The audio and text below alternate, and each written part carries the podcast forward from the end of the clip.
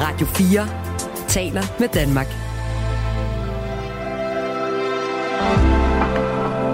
Velkommen til Morgenrutinen.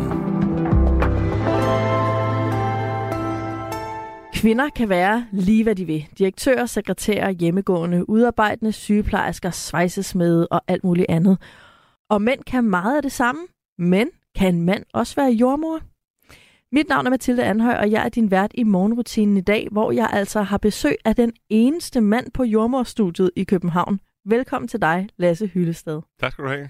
Lasse, du er den eneste mand på jordmorstudiet i København. Er du også den eneste i hele Danmark? Jo, ikke nej. Vi er tre i det hele. De to andre, de går i Aalborg. Så de har hinanden? Ja. Har I sådan en messenger-tråd, hvor I støtter hinanden som mandlige jordmødre? Ikke nu. Det burde vi måske have i virkeligheden. Det skal I have. Ja. Jeg var over at besøge med øh, i vinters, hvor vi endte på en, øh, en jordmor-bytur. Helt flok af os, og det... Det er den bedste bytur, jeg har været på øh, sammen med jordmøder endnu. Sorry, men... Øh, det lyder fantastisk. Det er bare lidt sjovere, når der er mænd og kvinder sammen. Ja, vi, vi kan noget sammen. Blandt andet for børn. Og det er det, vi er for at snakke om i dag. Bum. Præcis. Og apropos det. Øh, vi skal i dag tale om det her med at være mandlig jordmor. Hvad er udfordringerne? Hvad er fordelene rent fagligt? Og hvordan er det at være ene hane på jordmorstudiet? Hvad er fedt? Hvad er ikke så fedt? Og Lasse, hvordan kom du i sin tid frem til, at lige netop det her med at være jordmor, det skulle være dit kald i livet? For det er et vigtigt værv, og det er også et værv, der har sin helt egen dag. Den femte maj er faktisk International Jordmordag. Og man skal næsten også have en dag dedikeret til sig, når man står med så skæbnesvanger og sårbar en opgave, som det er at bringe de små nye babyer trygt og godt ind i verden.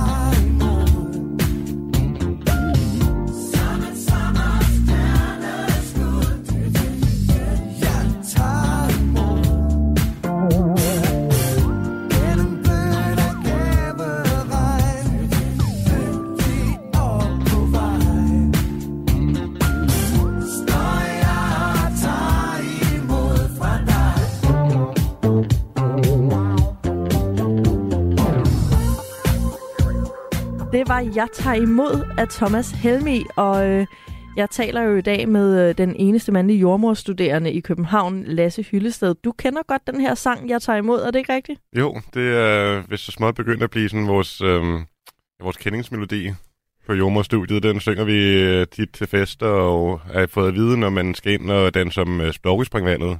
Når man er færdig, ja. Så tager man imod. Det er jo det, I gør, kan man sige. I dag handler det om at være mandlig jordmor. Kan man det, og hvordan er det? Både for den mandlige jordmor og for de fødende, som han skal hjælpe. Hvad er fordelene, og hvad er ulemperne? Og alle de spørgsmål, jamen det får jeg hjælp til at svare på af jordmorstudiets eneste mandlige studerende her i København, øh, Lasse Hyllested. Og Lasse, jeg kan lige så godt bekende kulør og sige, at øh, jeg aner ikke, hvordan det er at være i mindretal på et studie. Har du prøvet det før, øh, jordmorstudiet? Øhm, jeg har været den eneste hvide mand i en, en vis omkreds. Okay, så, men, så du øh, ikke helt... Men det er nok det tætteste på. Altså, jeg var jo... Øh, altså, jeg har læst litteraturvidenskab, hvor der var tooghalvfems studerende øh, og otte mænd. Ja. Så der var en god overvægt af kvinder. Og så var jeg jo sproglig øh, i gymnasiet. Der var vi øh, otteogtyve i klassen med fire mænd. Fire drenge har det jo så været. Jamen, det tror jeg faktisk også, der jeg har været i en del klasser, hvor vi var et fortal af mænd. Ja. Jeg tror, syv i... Fem til syv i en af klasserne i hvert fald. Og så er jeg faktisk også gået på litteraturvidenskab en gang. Så ved du jo godt, hvordan det er. Ja, så øh, det sneder sig sådan lidt nedad af antallet af mænd, jeg går sammen med, men... Øh... men du har været på vej længe. Åbenbart, ja. øhm, der er jo en noget skæv kønsfordeling øh, på jordemoderstudiet, og i talende stund er der altså kun tre mandlige jordemoderstuderende øh, i hele Danmark. Så man må sige, at øh, du, Lasse, og de to andre jordemoderstuderende, I er virkelig pionerer, og I kender hinanden. Vi har mødtes et par gange, ja. Virkelig dejlige fyre. Er det, er det vigtigt, at de også eksisterer, selvom det er på den anden side af sundet? Det er jeg da glad for, at, det gør, at de gør. Det, øh... det ville være ærgerligt, hvis jeg sad og sagde nej. Det kunne jo ja, være, men... at du bare havde planlagt at være den eneste mand i jordemoderstuderende, og du troede, du ville være helt unik, og så var der to andre, der også havde fået ideen. Nej, det må jeg sige, det er jeg faktisk rigtig glad for. Og også, at jeg ikke, trods alt ikke er den før, hverken den første lige øh, i denne her omgang, men heller ikke den første på landsplan, der var... En god håndfuld. Ja, nok en ti stykker eller sådan noget, tror jeg, der blev uddannet i slut halvfjerdserne og start firserne. Ej, halvfjerdserne, de tog altså en tørn. Ja. Og de der ting, det gjorde de bare. Hej, øh, du og, og dine to venner kan du jo selvfølgelig ikke udtale dig på vejen af, men har I nogen holdning til titlen jordmor? Altså er I sådan her, vi skal hedde jordfar, eller er det fint nok? Altså jeg har ikke, lige præcis det har jeg ikke fået snakket med de andre om, men øh, jeg kunne forestille mig, at de nok har det lidt på samme måde som mig, at det her... Det er sådan en smuk, gammel og en beskyttet titel, og ærligt talt vil man føle sig lidt arrogant, hvis man kom her som øh, et par mænd, og sagde, nu skal det laves om på grund af os. det, øh, ej, det er en smuk, gammel titel, og den kunne jeg ikke tænke mig at lave om på. Jeg tror, vi er travlt nok med overhovedet at blive jordmødre, før vi er, kan jo begynde at overveje, om vi skal til at være noget jord helt andet. Perfekt, ja. Respekt for jordmorstudiet, også i titlen. Det er vigtigt. Ja, jeg kan ikke sige andet, end at jeg tager hatten af for jeres mod. Det kræver en hel del mod, tænker jeg, både at vælge at gå imod strømmen, øhm, også kønsstrømmen, og også at have en hverdag, hvor man på en eller anden måde stikker ud fra mængden. Men måske giver det også noget, både til omgivelserne, men også til ens selv.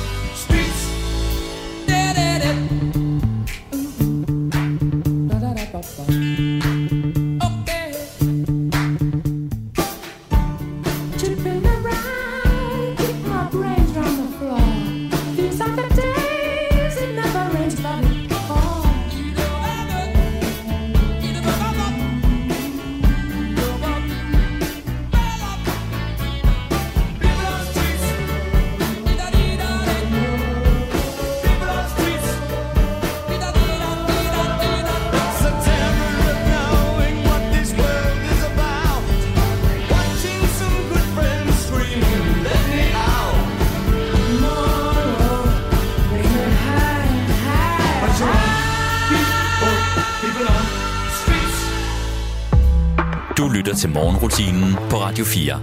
Under Pressure fra nitten enogfirs hørte vi her øh, et samarbejde mellem Queen og David Bowie, og en meget svær fødsel øh, havde den her sang efter sigende, fordi Freddie Mercury og David Bowie ikke kunne blive enige om noget som helst.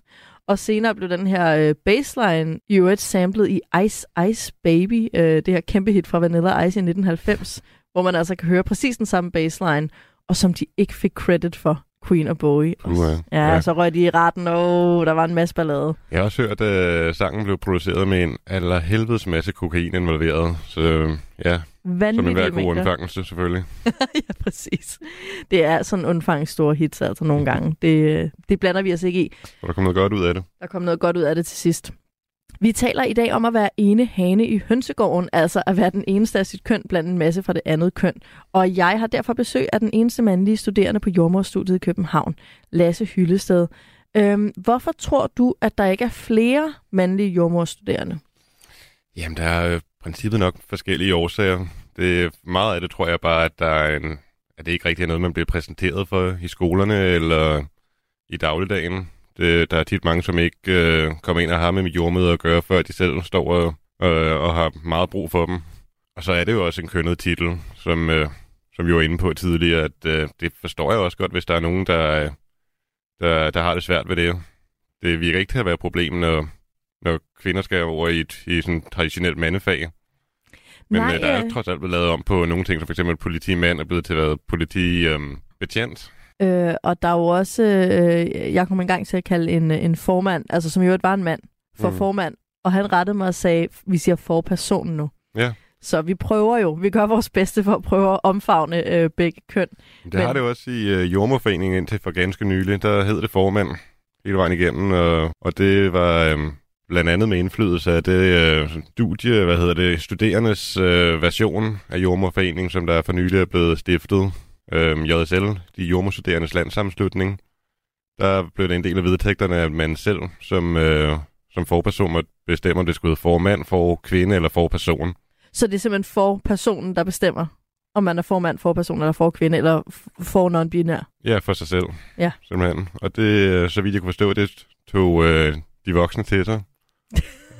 Det er simpelthen så skønt, når, når øh, de voksnes foreninger, de kan øh, lære noget af de unge. Det var jo da lidt stolt af. Ja, det kan jeg godt forstå.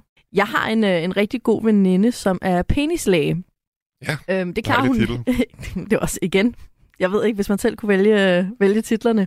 Men øh, det klarer hun jo rigtig fint, så jeg tænker umiddelbart øh, ikke, at det er en udfordring at være mandlig jordmor. Øhm, men øh, der er måske noget, som jeg talte med hende med veninden om. Når man arbejder med et organ, man slet ikke selv har, gør det det sværere, eller gør det det nemmere, hvis du skulle vælge, Lasse? Jamen, ja, hvis jeg absolut skal vælge. Jeg har da hørt fra nogen, øh, der, der er en, trods alt en del mandlige gynækologer, og øh, der er nogen, og jeg skal virkelig ikke kunne sige, om det er rigtigt eller ej, der er nogen, der mener, at de bare er sådan en lille smule mere respektfulde og lidt øh, mere forsigtige. Ej, hvor er det vildt, du siger det.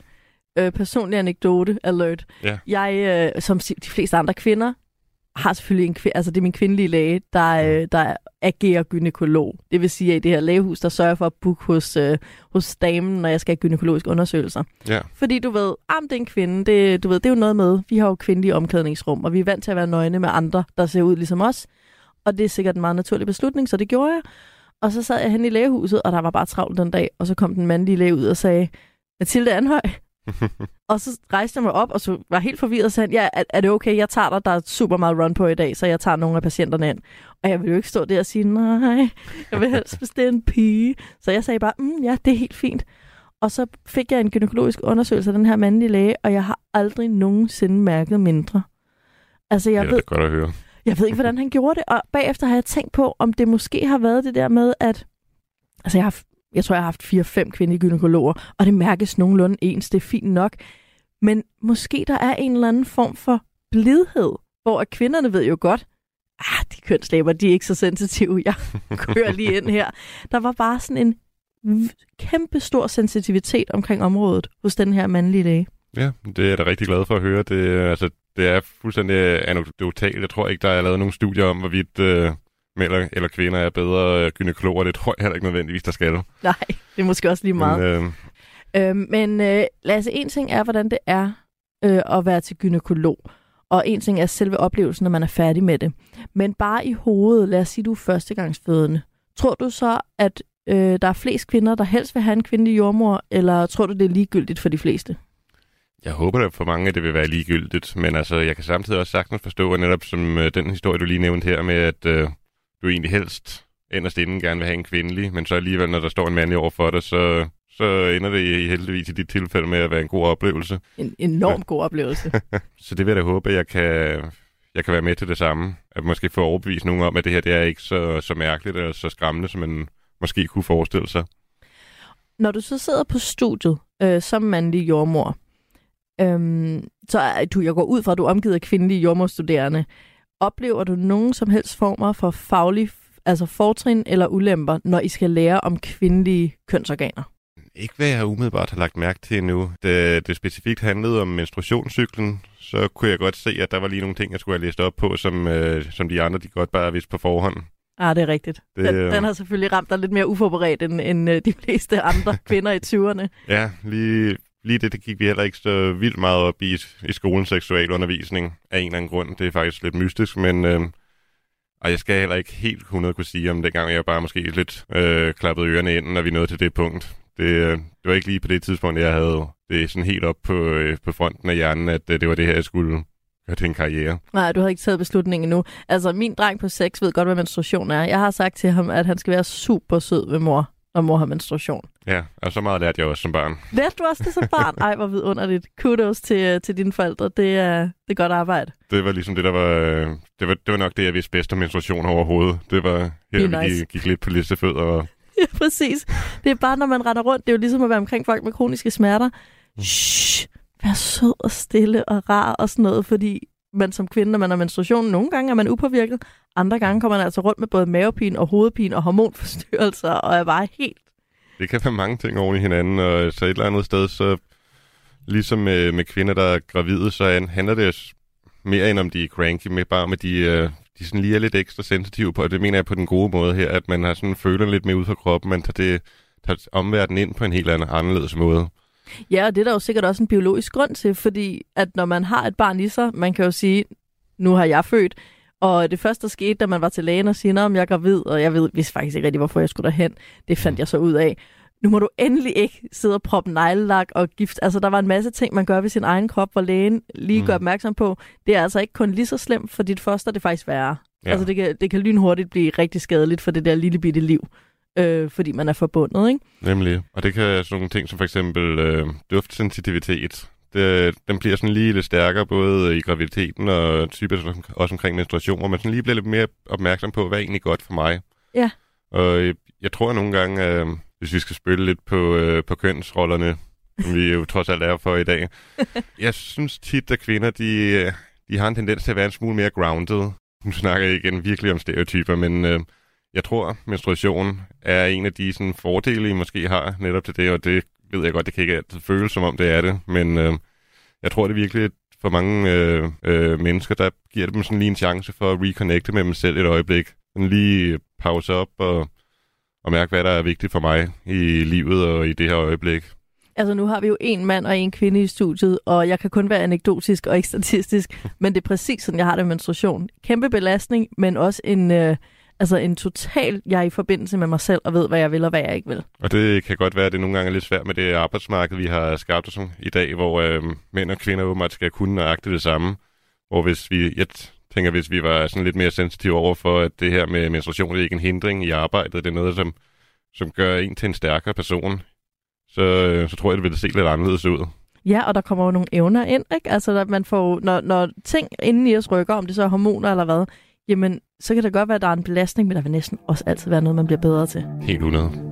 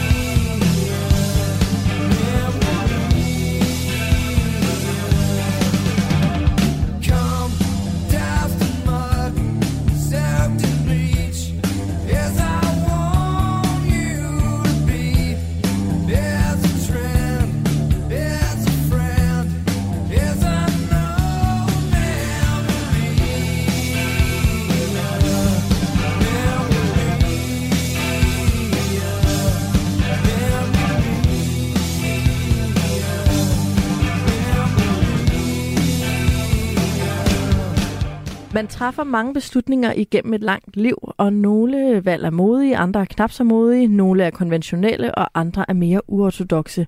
Og jeg har i dag besøg af en mand, der har valgt at blive jordmor, Lasse Hyllested. Hvordan fik du ideen, at du skulle være jordmor?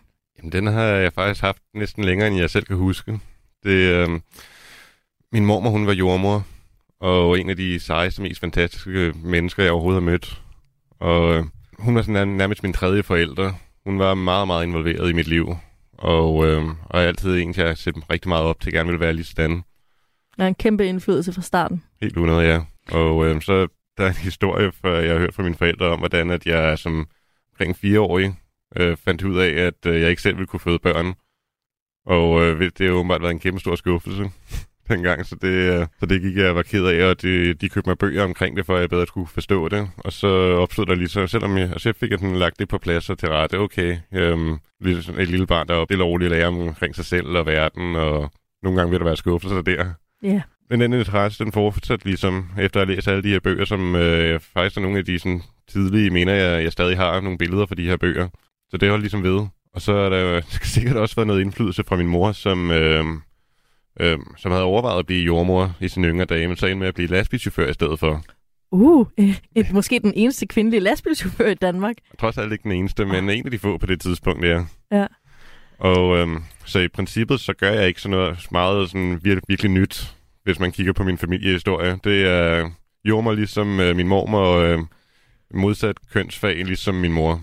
Jeg følger bare familietraditionen. Det har, det har lagt i kortene. Du er slet ikke rebelsk. Du er bare en... Overhovedet ikke. Jeg følger med strømmen her. Du følger med strømmen. I hvert fald fra slægten. øhm, da du så startede på jordmorstudiet, øhm, hvad var reaktionerne blandt dine medstuderende? Der var en masse, der var nysgerrige. Det var, det var meget hyggeligt.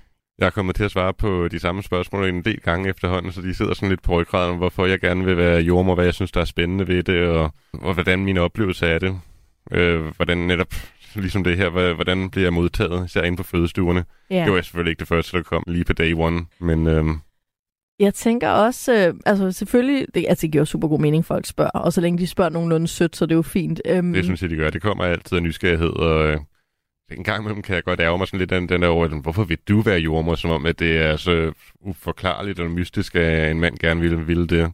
Men altså, det kommer selvfølgelig bare overraskelse. Det, der er ikke så meget at sige til det. Nej, for det var min næste spørgsmål, om der var nogen sådan fordom om, prøver du bare at provokere, eller vil du bare være unik, eller hvad det altså, det kan man jo hurtigt opleve, når man går uden for, øh, for sådan de mere konforme strømninger. Ja, øhm... jeg tror ikke, at direkte er blevet spurgt, om jeg bare prøver på at være unik. Det kan da godt være, at der er nogen, der har tænkt det. Det skal jeg ikke kunne sige. Men øhm. i så fald, så var der jo et oplagt svar i, i det, at du faktisk er super uunik i din familie. Præcis, ja. Jeg bliver nogle gange spurgt, jeg er et par gange blevet spurgt, om det er sådan lidt af et stepstone, at øh, øh, jeg bare gerne vil læse videre til obstetriker eller læge, eller tage det videre derfra, fordi der var en eller anden, anden skole, jeg ikke kunne komme ind på. Men øh, det kan uh-huh. jeg sige meget nemt. Nej, det, det er jordmor, jeg gerne vil være. Det var ikke dit andet valg? Nej. Og obstetriker, er det en fødelæge? Ja. Ja, okay. Øhm, nu nævnte du før, at din mormor var jordmor, som altså hedder Jytte Møller, ja. øhm, og var en kæmpe inspirationskilde. Jeg ved også, at øh, hun var en, øh, en stor kvinde inden for hjemmefødsler. Ja, jamen jeg er ikke den eneste, som hun har inspireret. Hun, øh, tilbage i, i slut halvfjerdserne også, der, øh, der stod hun i spidsen for et øh, hjemmefødselsprojekt, simpelthen, hvor at, øh, på det tidspunkt, der blev det mere og mere almindeligt med hospitalfødsler. Det var en støt nedadgående kurve med hjemme, hjemmefødsler, og det besluttede hun sig for, at det ville hun gerne gøre noget ved. Fordi der var også en god chance for, med sådan som den her trend den, øh, fortsatte, så ville man måske fuldstændig afskaffe den der rigtig fine lov, vi ellers har om, at enhver har ret til hjemmefødsler. Så øh, det så hun som en fare for, at øh, man ikke længere ville have ret til at vælge sit eget fødselssted. Det kunne også være afhængigt af, hvis man vil vælge forskellige hospitaler. Det er også en vigtig ting, men øh, det at kunne sige, at jeg vil gerne have min fødsel hjemme, hvor jeg føler mig tryg, det er en meget stor og væsentlig del af øh, for fødselsområdet. Øh, den tryghed som, øh, og den selvstændighed og selvbestemmelse, som der skal til for, øh, i, mit, i min verden for at få gode fødsler. Øhm, hvis du som... Nu er du jo også på vej til at blive jordmor, og jo så også efterkommer af en hjemmefødselspioner. Ja. Øhm, hvad er det gode argument for at føde hjemme, og hvad er det gode argument for at føde på hospitalet? Jamen, det er sådan set det samme argument for begge dele. Det er, det er hvor man føler sig tryg henne. Hvis man øh, føler sig mest tryg på et hospital og har en fornemmelse af, at øh, jeg vil gerne have det ene eller det andet smertelindring, eller jeg vil gerne have, at det går hurtigt, hvis der skal ske det og det, så er hospitalet helt hundrede det bedste sted. Men hvis du, hvis du føler, at det er der, hvor du, hvor du føler dig på hjemmebane, hvor det er dig, der er i kontrol, hvor det, du ikke er gæst hos øh, nogle andre, men øh, det er dem, der er gæst hos dig, så er hjemmet helt hundrede det bedste.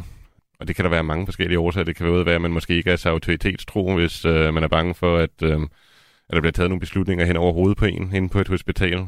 Jeg havde det jo for eksempel rigtig skønt med at være på et hospital og ikke have noget ansvar, og bare sådan, I får det barn her ud af mig. Mm. Held og lykke med arbejdet. Og det kan være en rigtig fin attitude. Så det er et rigtig godt øh, udgangspunkt, at man, øh, at man ligesom lader dem, der, der ved, hvad de laver, tage beslutningerne.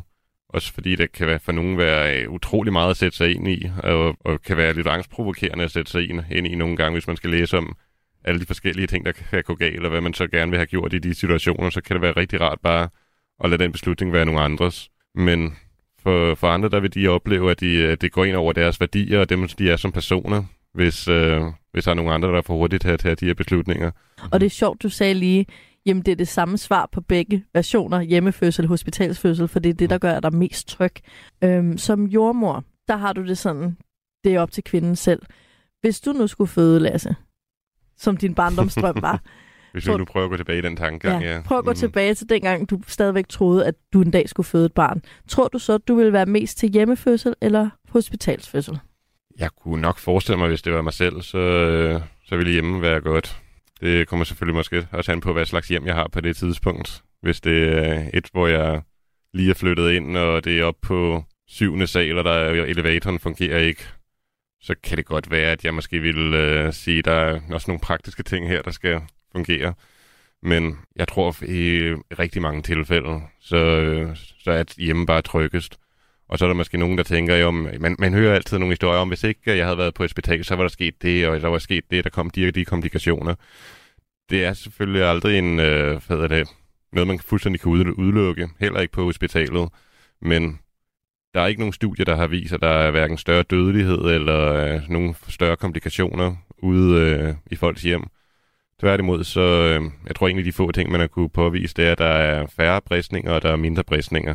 Fordi jeg godt, det snakkede om, det var et ord, du ikke var så glad for ja, tidligere. Ja, jeg skal nok lade være med at lade min personlige øh, interesse for ordet bristninger. Jeg føler jo, det er en forskyndelse af et stort fedt sår. Ja. Men, øhm, men det er jo sjovt, fordi hvis det netop er tryghed, altså jeg ved jo, der er jo et forhold, er det ikke rigtigt mellem bristninger og anspændthed i kødet, altså musklerne? Det er der helt hundrede, ja.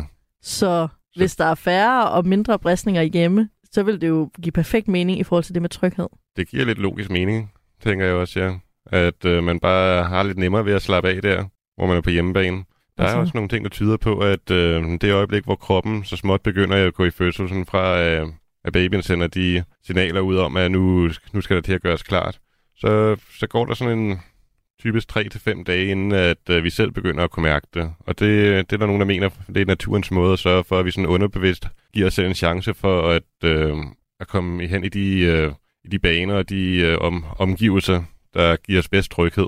Der, jeg har hørt gode historier om, hvordan der er nogen, der lige pludselig siger til deres kæreste, ved du, at den der krybe, kunne du ikke lige få samlet den? Jeg ved godt, der er stadig to uger til øh, termin, men jeg har lige brug for, at du kunne gå ned og samle den nu. Og så dagen efter, så går de i fødsel. Ja, jeg har også hørt om kvinder, der er sådan, ved du hvad, vi skal ikke til den der middag på lørdag. Mm, ja, præcis. I don't know why. Det skal vi bare ikke. Jeg hørte om øh, en historie med en, en fødsel, jeg var med til, at de havde været på vej til en fest, og så var de lige ankommet, og så var jeg, nej, bro, vi skal til hjem igen. Og jeg tror måske, at du skal lægge noget plastik på, på sædet her. Så et øjeblik efter, der var det sgu rigtigt. Nej, hvor vildt. Det, kvinder kan altså noget, når de lytter til deres egen krop. Ja, og det var fantastisk. Work it, make it, do it, makes us harder, better, faster, stronger. Not, not, not that, that don't kill me, can only make us stronger. I need you to hurry up now, cause I can't wait much longer. I know I got to be right now, cause I can't get much stronger. Man, I've been waiting all night now, that's how long I've been on ya.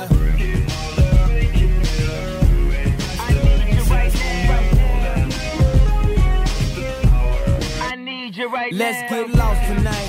You could be my black Kate Moss tonight. Play secretary on the ball tonight. And you don't give a fuck what they all say, right? Awesome, the Christian and Christian Dior. niggas anymore. I ask cause I'm not sure, do anybody make real shit anymore? Bow in the presence of greatness, cause right now that has forsaken us.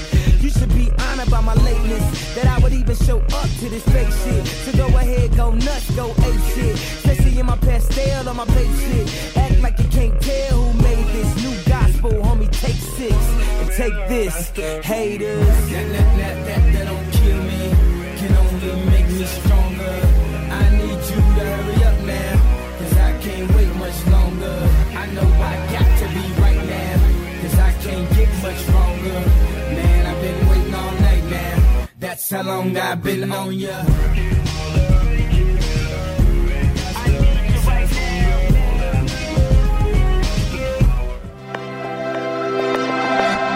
Radio fire taler med Danmark. Jeg har i dag besøg af den eneste mand på jordemoderstudiet i København, øh, Lasse Hyllested, som hjælper mig med at få svar på nogle af alle mine spørgsmål, for det er svært for mange af os, når noget pludselig er helt anderledes, end det plejer, og der står en mand øh, inde på fødestuen, bortset fra, det gør der jo tit, fordi det kan godt være med jordmødre, men altså narkoselæger og fødelæger. Mm. Der er vel en okay lige kønsfordeling, er der ikke, Lasse? Jo, det er der.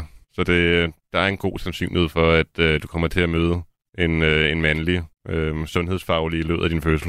Øhm, når det handler om køn, så bliver vi jo alle sammen øh, bedre og bedre til at få løsnet lidt op i vores rigide forventninger, øh, og hvor intet våger, intet vinder, og du gør jo så et stykke arbejde, Lasse, og det gjorde din mor så også ved at vælge at være lastbilchauffør, altså kvinde i et mandefag, og din, øh, og din mormor har også været jordmor, så du heller ikke, du har fået hjælp hjemmefra. Det må man sige, ja. Men jeg synes, det er vigtigt at anerkende, at det også kan være utrygt, når noget er meget anderledes. Øhm, I hvert fald mere anderledes, end man er vant til. Især i sårbare situationer, som en fødsel jo tit er. Både mm. følelsesmæssigt og fysisk. Øhm, igen, da jeg var fødende, eller inden jeg fødte, ikke? Da jeg var gravid, ja. der, sagde, der sagde de til fødselsforberedelsen, at øhm, når nu vi skulle føde, så var det vigtigt, at vi lige havde aftalt med vores mand nogle tegn, for det kunne godt være, at vi ikke kunne lide vores jordmor. Og mm. så skulle vi bare sige til vores mand, jeg kan ikke lide hende. Kan du ikke lige få en anden? Og så kunne det være, at man kunne bytte. Det er jo ikke altid. Nogle gange er der bare run på, og det er jo ikke det mest opprioriterede fag øh, på hospitalsgangene. Det skal vi have lavet om på. Nemlig. Men øhm, altså, har du nogensinde prøvet, at øh, det er ligesom, at du skulle ikke være der, eller der var nogle andre, der ikke skulle være der? Ja, det har jeg, og det, øh, og det synes jeg, netop som du siger, det, det er så fuldstændig fair. Der kan være alt muligt god grund til, at der er en bestemt person, man ikke vil have inde på stuen. Det kan være så basalt som øh, kemi, at der er bare et eller andet her, men, øh, men der er ikke rigtig spiller, der ikke rigtig fungerer. Kommunikationen, den er ikke lige, som man gerne vil have den. Og det behøver ikke være noget, man sådan kan sætte sine fingre på, og hun gjorde eller sagde, det er det over for mig, som der gjorde mig ondt. Det, det skulle det helst være sådan, så at øh, man, man kan sammen med dem, der er inde på den her fødestue. For de er netop, som du siger, det, kan, det er et super powerfult øjeblik, men det kan også godt virkelig være sårbart, og der skal ikke så meget til, at, øh, at det hele vender sig lidt til at kunne sidde, som man ikke vil have det. Og hvis jeg havde gjort et eller andet galt, så kan jeg selvfølgelig godt forstå det. Så vil du det, gå med halen mellem benene? Mm, det kan jeg, men det kan jeg altså også godt, med, hvis, ud fra at jeg er mand. Det, der er flere gode grunde til, at øh, man, man bare ikke lige har det godt med det. Ja, jeg kunne jo så forstå, der, altså den vejledning, jeg fik, at man bare skal sige det, og, og fordi man ikke skal have ansvar for selv at tage en konfrontation med en jordmor, mens man ligger med et hoved på vej ud af skeden. Det er sgu nok ikke det, man har lyst til lige der. Bare, lad, lad mig nu bare lige mm. gøre en ting ad gangen, men at man så bare lige skal sige det til sin kæreste, eller hvem man har med som fødselshjælper, øh, mor, mm. veninde, for dem til at gøre arbejdet, for dem til lige at sige, kan vi, kan vi skifte jordmor lige hurtigt. Øh, mand er selvfølgelig åbenlys, ikke? Altså, okay, der er en tradition for det, der er kulturelt. Hvis vi altid havde født med mænd, ville vi jo ikke tænke over det. Øhm, men der er jo andet end køn. Nu sagde du kemi. Altså bare det der med, ah, jeg føler mig ikke set af den her person, eller den her person irriterer mig, kan være en grund. Mm. Hvad kunne være nogle andre grunde til, at man bare, åh, du skal ikke være, du skal ikke være til min fødsel? Det lyder så strengt, når jeg siger det. Jeg vil bare sige til jer, der sidder derude og ikke har født, og tænker, hvad er det for en mærkelig, øh, dominerende vælgevrage? Det er fordi, man er så presset. Ja. Og, og så har man bare en masse følelser. Og der er det bare virkelig vigtigt, at man bliver imødekommet i de følelser. Altså, der er selvfølgelig desværre også det praktiske i, at som du selv siger, det jordmorfaget, det er et fag under pres, og nogle gange så vil det bare ikke være muligt at kunne få nogle andre ind. Og det, det kan vi først lave om på, når vi som samfund beslutter os for, at det her, det er vigtigt, og de kvinder, som der ligger skal imødekommes, de er vigtige. Der er, der er lidt en tendens til i øjeblikket at sige, at det skal bare fungere. Og jeg kan sagtens forestille mig, at øh, man har mere tillid til en kvinde, når det er sådan noget med, her ligger jeg med min tissekone åben for alle. Mm. Men jeg kan også godt forestille mig, at det kan være noget med alder. Altså for eksempel ved jeg, at der er jo mange, der har det sådan med læger, at hvis lægen er meget ung, betydeligt yngre end en selv. Mm. Og det er altså ikke kun i fødselssituationer, men det er bare sådan generelt, så kan man godt have lidt mindre tillid. Sådan, er du, altså, er du overhovedet blevet færdig med folkeskolen, ven? Inden du sådan en kirurg for eksempel, der skal ind og åbne en op, ikke? Ja. Jeg har, jeg har hørt fra nogle af mine kolleger, at øh, de var rigtig glade for, at, øh, at de selv havde fået lidt hvidt hår, inden de øh, begyndte på uddannelsen. Fordi at de bare fik en anden respekt, øh, end deres yngre kolleger gjorde. En ting, vi rigtig tit bliver spurgt om øh, som jordmorstuderende, det er, om vi selv er født i det hele taget. Jordmøder tit, tror jeg, bliver spurgt. Og for, for mange der er det jo bare, at man lige snakker om det, som der, man er lidt vel optaget af i øjeblikket. Men der er også mange, der sådan, tror jeg, håber lidt på, har du, har du gennemgået det samme som mig? Har vi sådan en forbindelse med hinanden der? Ja, ved du, hvordan det her er? Ja, kan du sætte dig i mit sted lige nu? Og det er jo sådan set... Og kan du så det, Lasse? På en vis grænse, så vil nej, det vil jeg jo aldrig rigtig kunne. Men øh, jeg ved også, at der er rigtig mange jordmødre, som er utroligt dygtige, uanset om de er født eller ej. Og... Ja, og så tænker jeg jo også lige... Jeg har jo hørt fra en meget klog jordmor, at der er ikke to fødsler, der er ens. Ja, det er jo det. Så hvis man... Øh... Der er netop nogle af os jordmødre, som der vil sige, at øh, når, når man først har været det igennem, så har man nogle gange måske lidt en tendens til at tænke, jamen det er, jeg ved jo, hvad det, hvad det er. Jamen det er jo det, og det er jo lidt ligesom min mandlige gynækolog. Det er jo ikke, fordi de kvindelige gynækologer, jeg har haft, var voldsomme, men mm. den mandlige gynækolog, der netop var sådan her, jeg ved ikke, hvordan det her føles, så jeg er super forsigtig. Ja, den der ydmyghed i det. Den er, den er vigtig. Mm. Hvordan vil du have det? Lad os sige, at du, øh, du har fået blindtarmsbetændelse. Ja. Og du bliver bare hastet ned ad gangen. Der er akut operation til dig, og den skal ud, den blindtarm. Og så står der en læge. Hvordan ville du så have det, hvis han aldrig havde fået fjernet sin blindtarm? det, det, nej, det, det tror jeg sgu ikke. Jeg vil, øh, det ville være mit første spørgsmål. Hvad ville være det. vigtigst? Om han selv havde fået fjernet sin blindtarm, eller om han havde fjernet mange blindtarme før? Ja, helt klart det sidste, ja. Men øh, igen der, så tror jeg også, at det ikke... Det også kan være en fordel at have nogen, som der stadig er så nye i faget, at de vil gøre alt, hvad de overhovedet kan, øh, med fokus og koncentration på, at det her, det skal bare gå godt. Ja, for man kan sige, hvis man, hvis man har, øh, har været igennem... Hvor mange fødsler er I egentlig igennem øh, som studerende? Altså, jeg ved, studerende er jo med til fødsler. Vi skal... I må gerne være med til mine, hvis det er. Ja. Tak. Jeg elsker tak, det er et publikum. Nogen, der kan stå og klappe i hjørnet. Præcis. Øhm, vi skal igennem hele uddannelsen, så skal vi have i hvert fald tredive. tredive fødsler? Ja. Okay, men så er der jo ingen uerfarne jordmødre. Nej, helst ikke. Det, når man kommer ud og skal stå med det selvstændigt, så vil man helst have, at det er nogen, der har prøvet det før. Og her der snakker vi altså om, at man selv sådan har haft hænder på, og man har hjulpet med forløsningen. Dem vi har sådan lige i starten, hvor vi bare står og kigger på, eller vi øh, øh, hjælper med det omkringliggende, det tæller ikke engang med her. Så det er tredive, tredive fødsler, hvor I selv har hånd på baby, og jeg ved, min jordmor, hun øh, pressede utrolig hårdt på øh, min inderlov og baller. Ja. Da, da min baby skulle ud, og jeg kunne faktisk ikke presse, når hun ikke gjorde det. Der var på et tidspunkt, hvor hun skulle noget andet, og jeg var sådan, kom tilbage.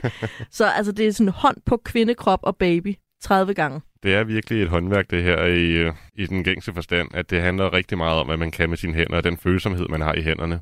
Og helt sikkert også den styrke, man har, skulle jeg hilse at sige, fra min egen fødsel. Ja, det... Jeg var meget glad for, at der var nogle stærke øh, overarme og hænder, der hjalp mig der. Mm. Ja, da man skal nogle gange bruge et væsentligt pres i en længere periode af gangen. Præcis. Så nytter det ikke, når man bliver træt. Nej. Nej, det går ikke. Yes.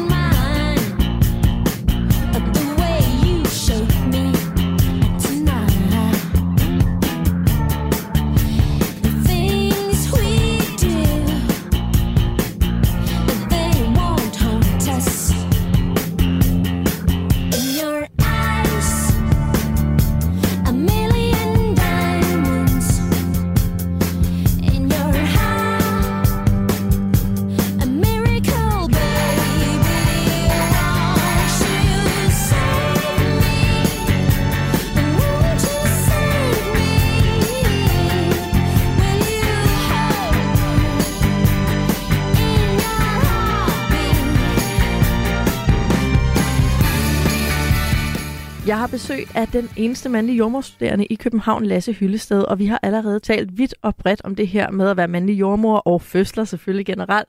Og øh, vi har også talt om, at køn er kun en blandt mange faktorer, der kan være en fordel eller en ulempe i sådan nogle situationer.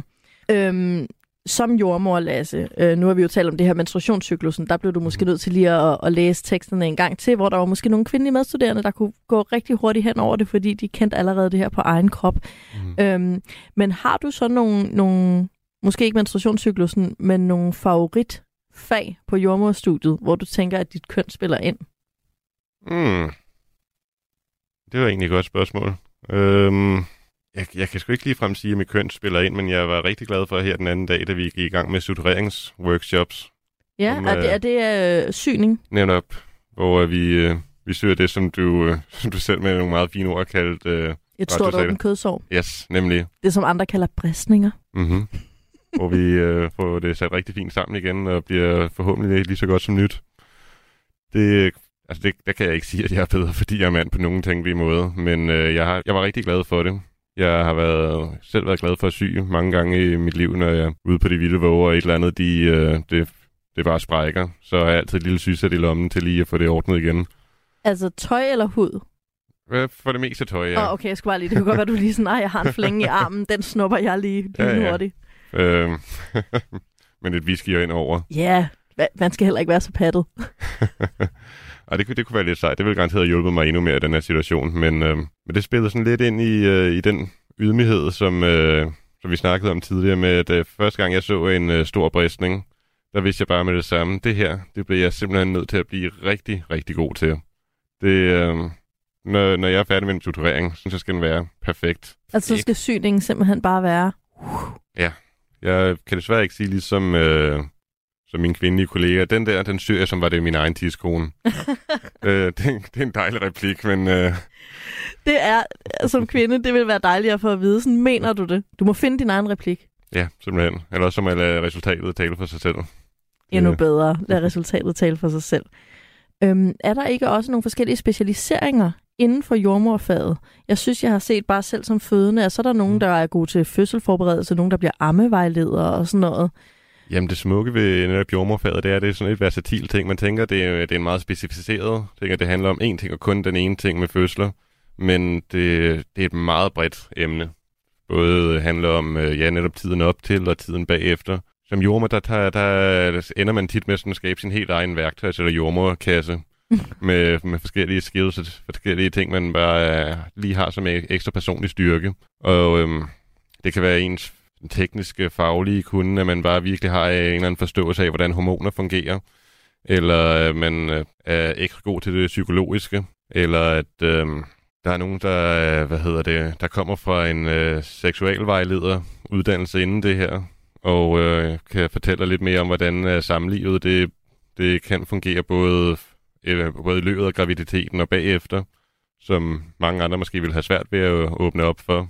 for den øh, samtale, den dialog. Så det, jeg hører, det er, at der er flere forskellige sådan, felter i gang her. Altså lige fra sådan, øh, der var også, du sagde, det er jo et håndværksfag, ikke? Mm. Øh, det her med syningen ja. er en skid, man også vel kan perfektionere og blive den fremmeste.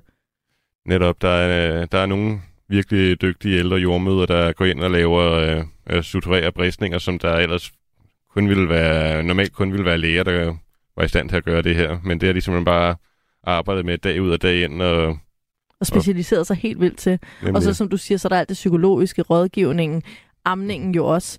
Ja, amningen det er en ting, som man sagtens kunne bruge et helt liv på at undersøge og blive bedre til. Det er sådan en, som man, hvor man bare altid lærer mere om det. det man, man tror, det og det er det jo også, det er verdens mest naturlige ting, men det er ikke altid en verdens nemmeste ting, der bare fuldstændig falder på plads af sig selv. Nej, jeg synes nærmest, at alle mine veninder enten har for lidt eller for meget mælk. Og begge dele resulterer i brystbetændelser. Jeg forstår det faktisk ikke. Jamen, det er så nemt at komme ned i en eller anden dårlig spiral der, hvor det bare bliver hårdere og hårdere, og, og, og man føler, at man fejler som det mest basale, som mor at kunne give sit barn mad. Ja. Og så kommer de skuldre bare længere og længere op, og det hele bliver hårdere og sværere. Ja. Og der er der virkelig brug for nogen, der, der, der både forstår det her, og kan, kan sætte sig ind i alle de besværlige fælder, der kan være undervejs, og, og sådan lige ret... rette det op, sådan, så der kommer styr på det. Ja, lige præcis. Tidt så skal der meget lidt til, bare sådan en lille justering her, en lille justering der, og så kan man faktisk rigtig fint selv. Ja, det er jo fantastisk. Altså, hvad en lille smule viden og sådan speci- altså specialviden kan gøre i virkeligheden, mm. øh, hvis man får adgang til den. Har du allerede nu... Hvor, mange, hvor lang tid har du tilbage på jordemoderstudiet? Uh, lidt over to år. Jeg bliver færdig forhåbentlig i sommeren femogtyve. Okay. Har du allerede nu øh, en eller anden fornemmelse eller lyst, hvor du tænker, måske skal jeg være specialiseret lige der? Jeg har, øh, jeg har, haft, jeg har flere forskellige tanker. Blandt andet kunne jeg godt tænke mig at arbejde lidt mere med... Øh, med sårbare gravide, om det, øh, om det specifikt skal være psykisk sårbare, eller om det er nogen, der bare har, har lidt usikkerhed på sig selv. Det, det synes jeg er utrolig berigende, når man kan, når man kan komme med en...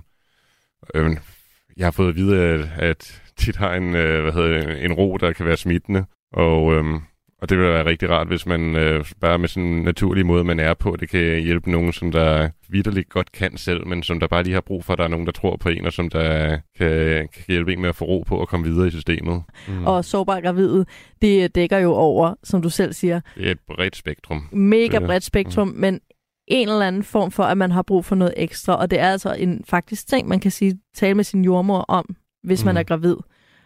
Og finde ud af, om man kvalificerer sig i gåseøjne til at være sårbar og gravid. Ja, det er det. Altså, det, lige præcis med det her, der er der bare aldrig en uh, one size fits all. Det skal helst kunne være så, øh, så bredt et spektrum af måder, man kan hjælpe folk på, som overhovedet muligt. Hvor man virkelig bliver mødt der, hvor man er, og øh, i de behov, man har. Det kan jo nogle gange godt være lidt svært, tror jeg, hvis man, øh, hvis man som sårbar skal, først skal have den titel på sig, at man øh, ligger blandt de sårbare gravide. Ja. Det tror jeg, der er mange, der straks vil stride imod der. Ja. Og det forstår jeg sgu også godt.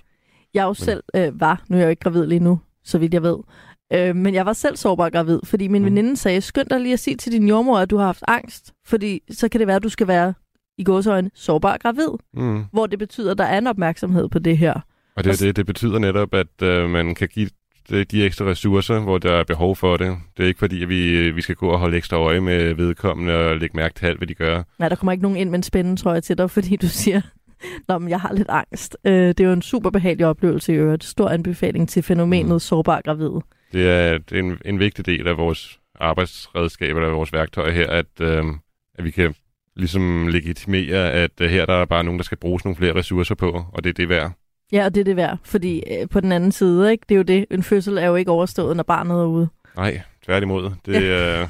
Og der er tit mange der, der føler, at så nu er de blevet fuldt i hovedet og røv op til fødslen, fordi de skulle producere et nyt øh, medlem af samfundet, og så bagefter så står de bare med alt affaldet selv. Ja, så sejler det bare både for neden og for oven, og mm. brysterne bløder, og bristningen mellem benene bløder, og babyen skriger. Og, og samfundet siger bare, at vi har gjort vores, nu er du på egen hånd. Ja. Det, øh, det, der er vi sgu ikke helt gode nok i Danmark endnu, selvom vi, vi har mange ting, vi kan klappe os selv på skulderen over. Så det her, der er noget, der skal samles op på. Det lyder som om, at du også måske har en specialisering øh, i maven øh, omkring efterfødselsperioden. Det kunne da også sagtens være, det var den retning, man skulle gå. Ja, det kunne da ja. godt være. Lasse Hyllested, tusind tak, fordi du tog dig tid til at diskutere det her både vigtige og utrolig interessante emne. Og øh, tak, fordi du er med til at skabe mangfoldighed og øh, nedbryde arkaiske, rigide forventninger. Hvad tænker du også i forhold til det her med mangfoldighed? Øhm, hvad, er dit, hvad er dit største håb for fremtiden? Hvis du skulle sætte et tal på tyve tredive, hvor, øh, hvor mange mandlige jordemoderstuderende er der der? Åh, oh, ja, den er... Ej, jeg, jeg synes, det vil være synd at sige, at der skal være så og så mange, fordi så begynder vi skulle komme ind på et eller andet, der hedder med, har med kvotaer at gøre. Og det, det tror jeg lige i det her tilfælde, der er det sgu nok ikke vejen frem. Det er vigtigt ja. at have det i maven også. Ja, nemlig. Altså, det er vigtigt, Undskyld det... metaforen. Men øh, nej, det er, det er vigtigt, det er folk, der selv brænder for det, og gerne vil ind for det, som ikke er blevet øh, taget, fordi at, det var, at der var nogle bestemte kvoter her, der skulle opfyldes her. Jeg håber da helt sikkert, at der vil være flere mænd, der vil overveje det her, for jeg tror, at der er mange mænd derude, som der vil virkelig være dygtige til det her, og som bare ikke lige har, været, har haft den op at vende. Hvad tænker du, vi kan gøre bedre eller lave om på, så vi får fat i dem? De mænd, der måske vil være fantastiske jordemødre. Er det i folkeskolen, vi skal have et, øh, et fag om... Det kunne da sagtens være, ja. Øh, man skulle forklare, hvorfor det, at det godt kan være vejen frem. Noget ja. andet, der altid virker, det er jo en tv-serie.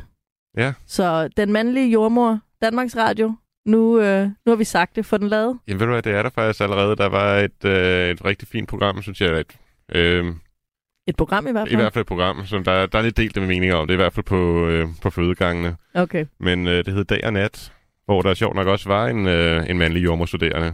Og på det tidspunkt, der var vi kun to øh, i Danmark, så vi sad, jeg tror, vi begge to sad og kiggede nøje efter det, hvordan behandler de ham her som karakter. Ja, og hvad gjorde de så? Jamen, det, jeg synes faktisk, de gjorde det rigtig fint. Han, var, han snublede ikke over tingene og fumlede rundt og kunne ikke finde ud af noget, fordi han var mand. Nej, han blev faktisk mødt af lidt flere fordomme, end jeg selv har gjort indtil videre. Der var nogle øh, jordmøder i den serie, som bare mente, at her hørte han overhovedet ikke til. Og så beviser han jo heldigvis i serien, at det gør han i hvert fald. Han, øh, han kan sagtens være dygtig, og der, og der er nogle ting, som han gør i den her, som... Ja, det bliver i hvert fald stillet lidt om, så her der er han bare lidt mere direkte, og det synes jeg er en meget fin måde at gøre det på. Ja, og så give eksemplet, ikke? Det er jo ikke, fordi mm-hmm. der ikke kan være masser af kvinder, der gør det samme, men det der med at sætte spotlys på, at lige mens du står og har din fordom, så kan folk faktisk vise sig at være mega dygtige. Mm, og det kan både være, at de kan modbevise de fordomme, men det kan også være, at de kan så at sige, bevise med, at jeg er anderledes, og den anderledeshed kan jeg godt bruge til noget godt. Lige præcis. Tusind tak til dig, Lasse Hyllested, øhm, og som altid tak til alle jer, der lyttede med. Jeg håber, at dagens snak har løsnet lidt op og skabt lidt frisk luft og gennemtræk i tankernes korridorer og gamle vanemønstre. Det har det i hvert fald for mig, og øh, det er faktisk en meget dejlig følelse med lidt frisk luft i sindet.